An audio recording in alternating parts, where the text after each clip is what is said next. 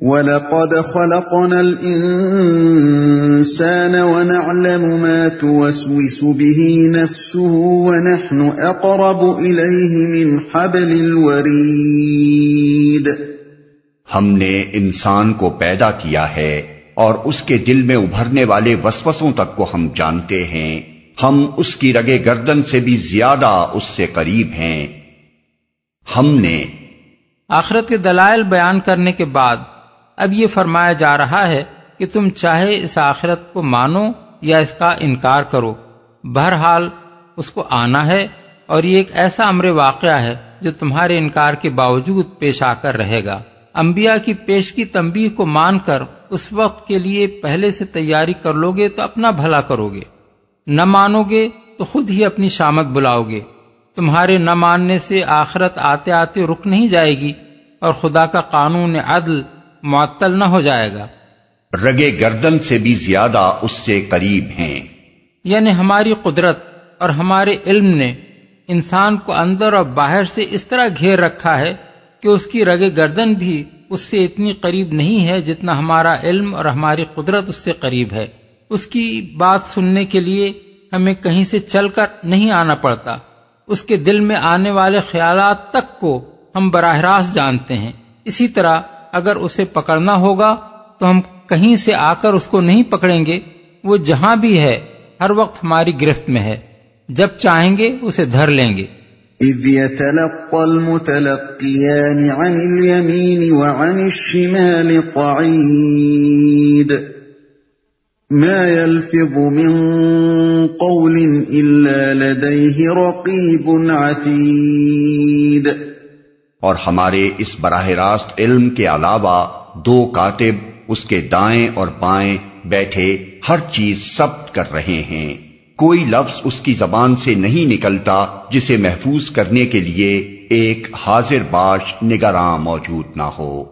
یعنی ایک طرف تو ہم خود براہ راست انسان کی حرکات و سکنات اور اس کے خیالات کو جانتے ہیں۔ دوسری طرف ہر انسان پر دو فرشتے معمور ہیں۔ جو اس کی ایک ایک بات کو نوٹ کر رہے ہیں اور اس کا کوئی قول و فعل ان کے ریکارڈ سے نہیں چھوٹتا۔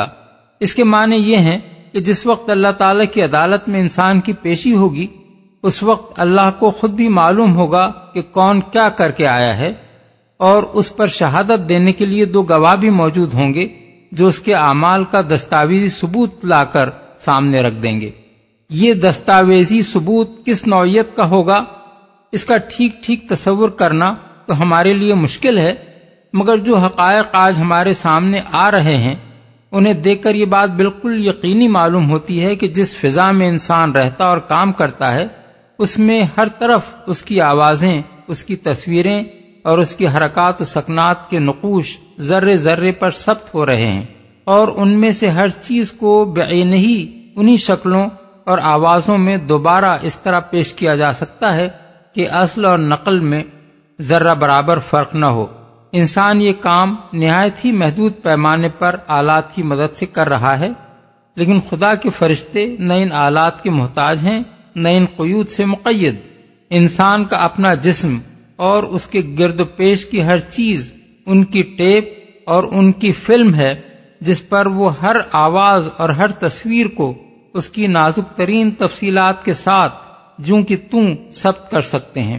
اور قیامت کے روز آدمی کو اس کے اپنے کانوں سے، اس کی اپنی آواز میں اس کی وہ باتیں سنوا سکتے ہیں جو وہ دنیا میں کرتا تھا۔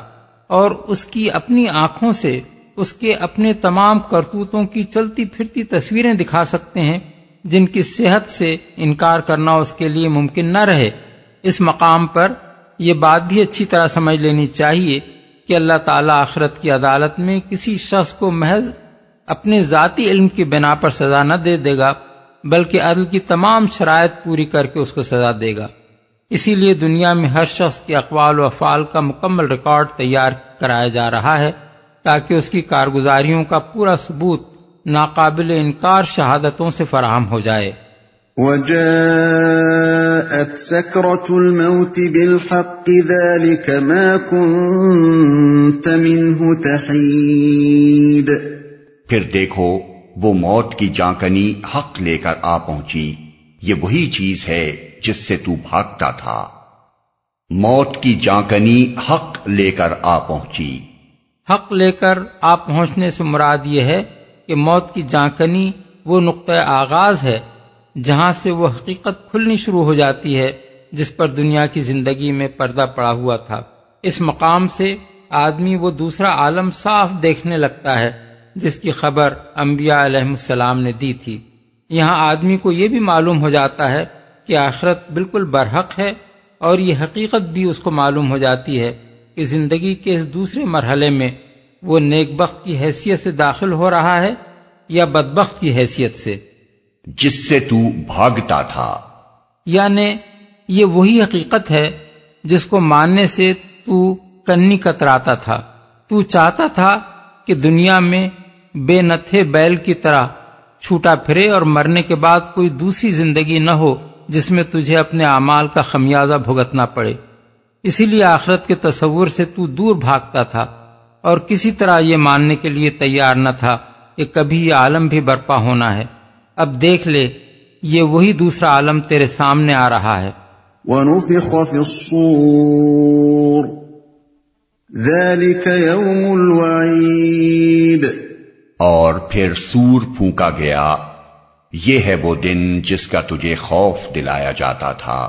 اس سے مراد وہ نفخ سور ہے جس کے ساتھ ہی تمام مرے ہوئے لوگ دوبارہ حیات جسمانی پا کر اٹھ کھڑے ہوں گے۔ وجاءت كل نفس معها سائق وشهيد ہر شخص اس حال میں آ گیا کہ اس کے ساتھ ایک ہانک کر لانے والا ہے اور ایک گواہی دینے والا۔ اغلب یہ ہے کہ اس سے مراد وہی دو فرشتے ہیں جو دنیا میں اس شخص کے قول و عمل کا ریکارڈ مرتب کرنے کے لیے معمور رہے تھے۔ قیامت کے روز جب سور کی آواز بلند ہوتے ہی ہر انسان اپنے مرکز سے اٹھے گا تو فوراً وہ دونوں فرشتے آ کر اسے اپنے چارج میں لے لیں گے۔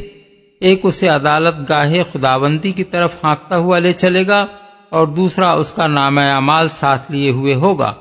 لقد كنت في غفلة من هذا فكشفنا عنك غطاءك فبصرك اليوم حديد۔ اس چیز کی طرف سے تو غفلت میں تھا۔ ہم نے وہ پردہ ہٹا دیا جو تیرے آگے پڑا ہوا تھا اور آج تیری نگاہ خوب تیز ہے۔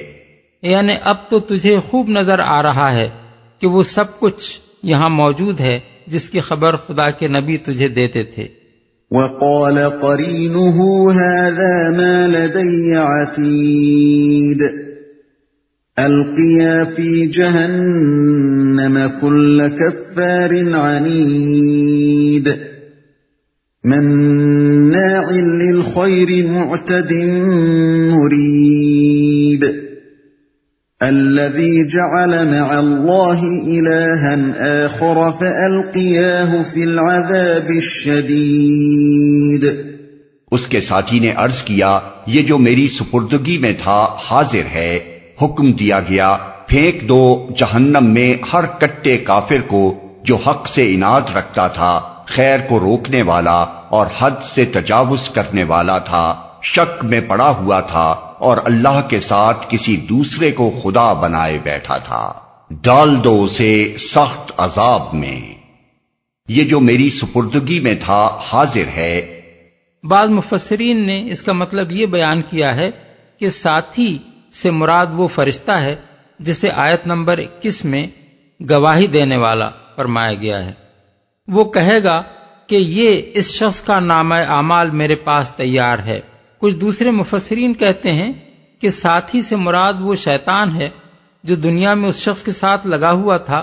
وہ عرض کرے گا کہ یہ شخص جس کو میں نے اپنے قابو میں کر کے جہنم کے لیے تیار کیا تھا، اب آپ کی خدمت میں حاضر ہے۔ مگر سیاق و سباق سے زیادہ مناسبت رکھنے والی تفسیر وہ ہے جو قطادہ اور ابن زید سے منقول ہے۔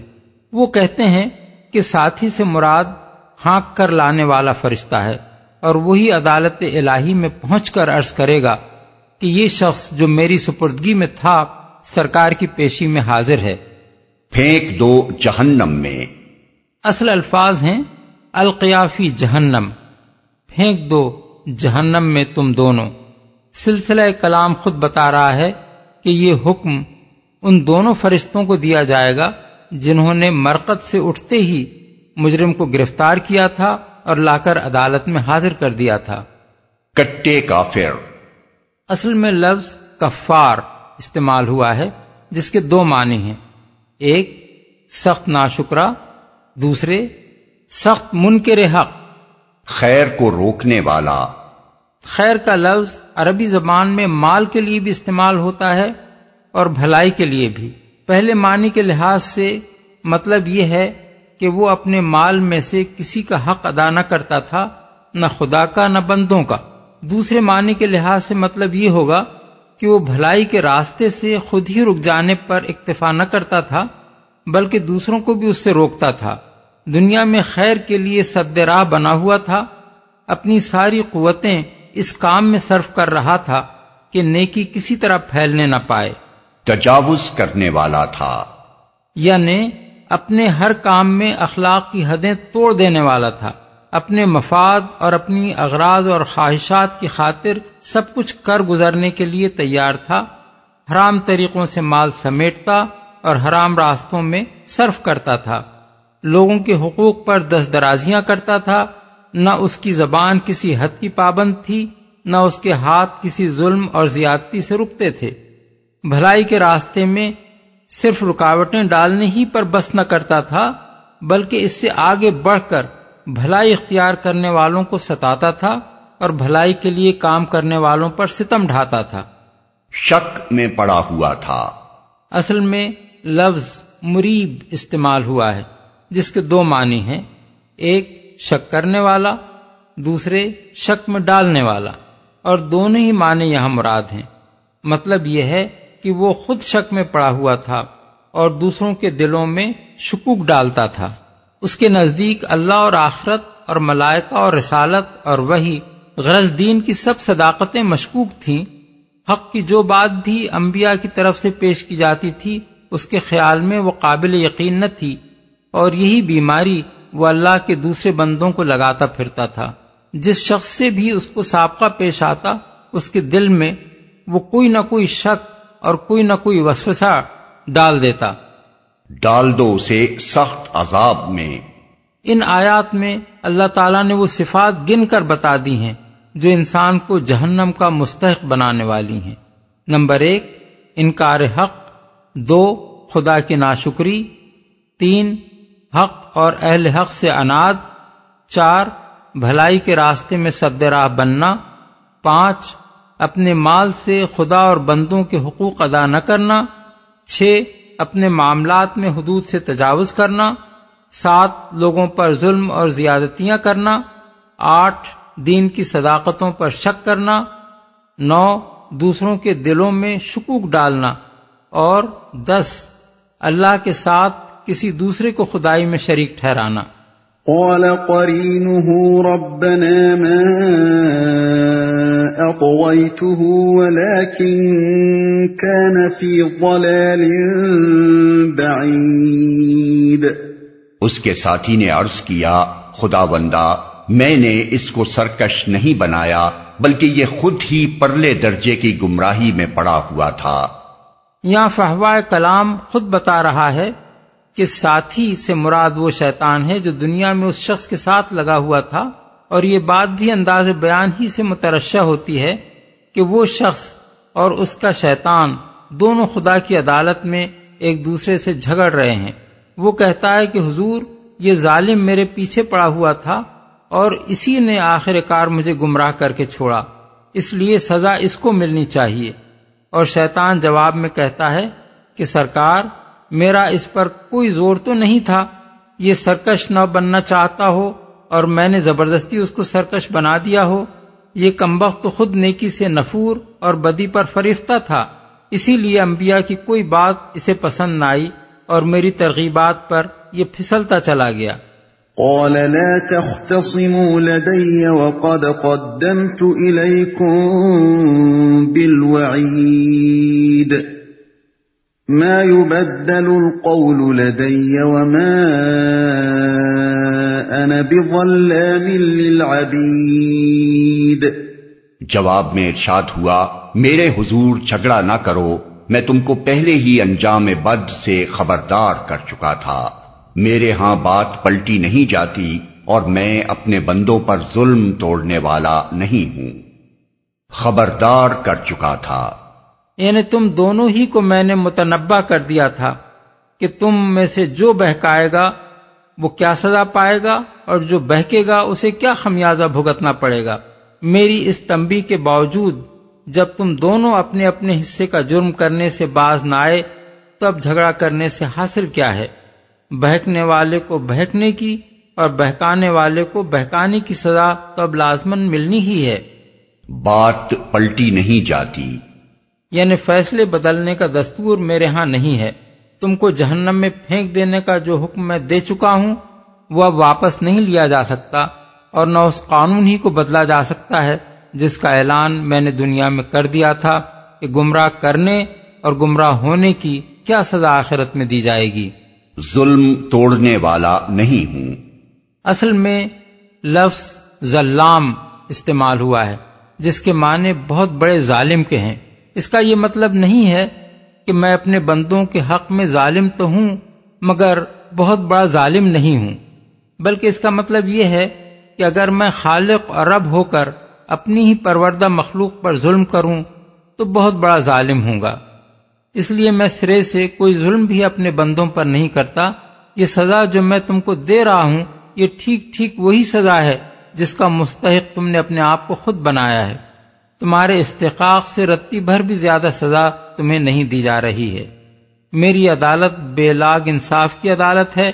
یہاں کوئی شخص کوئی ایسی سزا نہیں پا سکتا جس کا وہ فی الحقیقت مستحق نہ ہو اور جس کے لیے اس کا استحقاق بالکل یقینی شہادتوں سے ثابت نہ کر دیا گیا ہو۔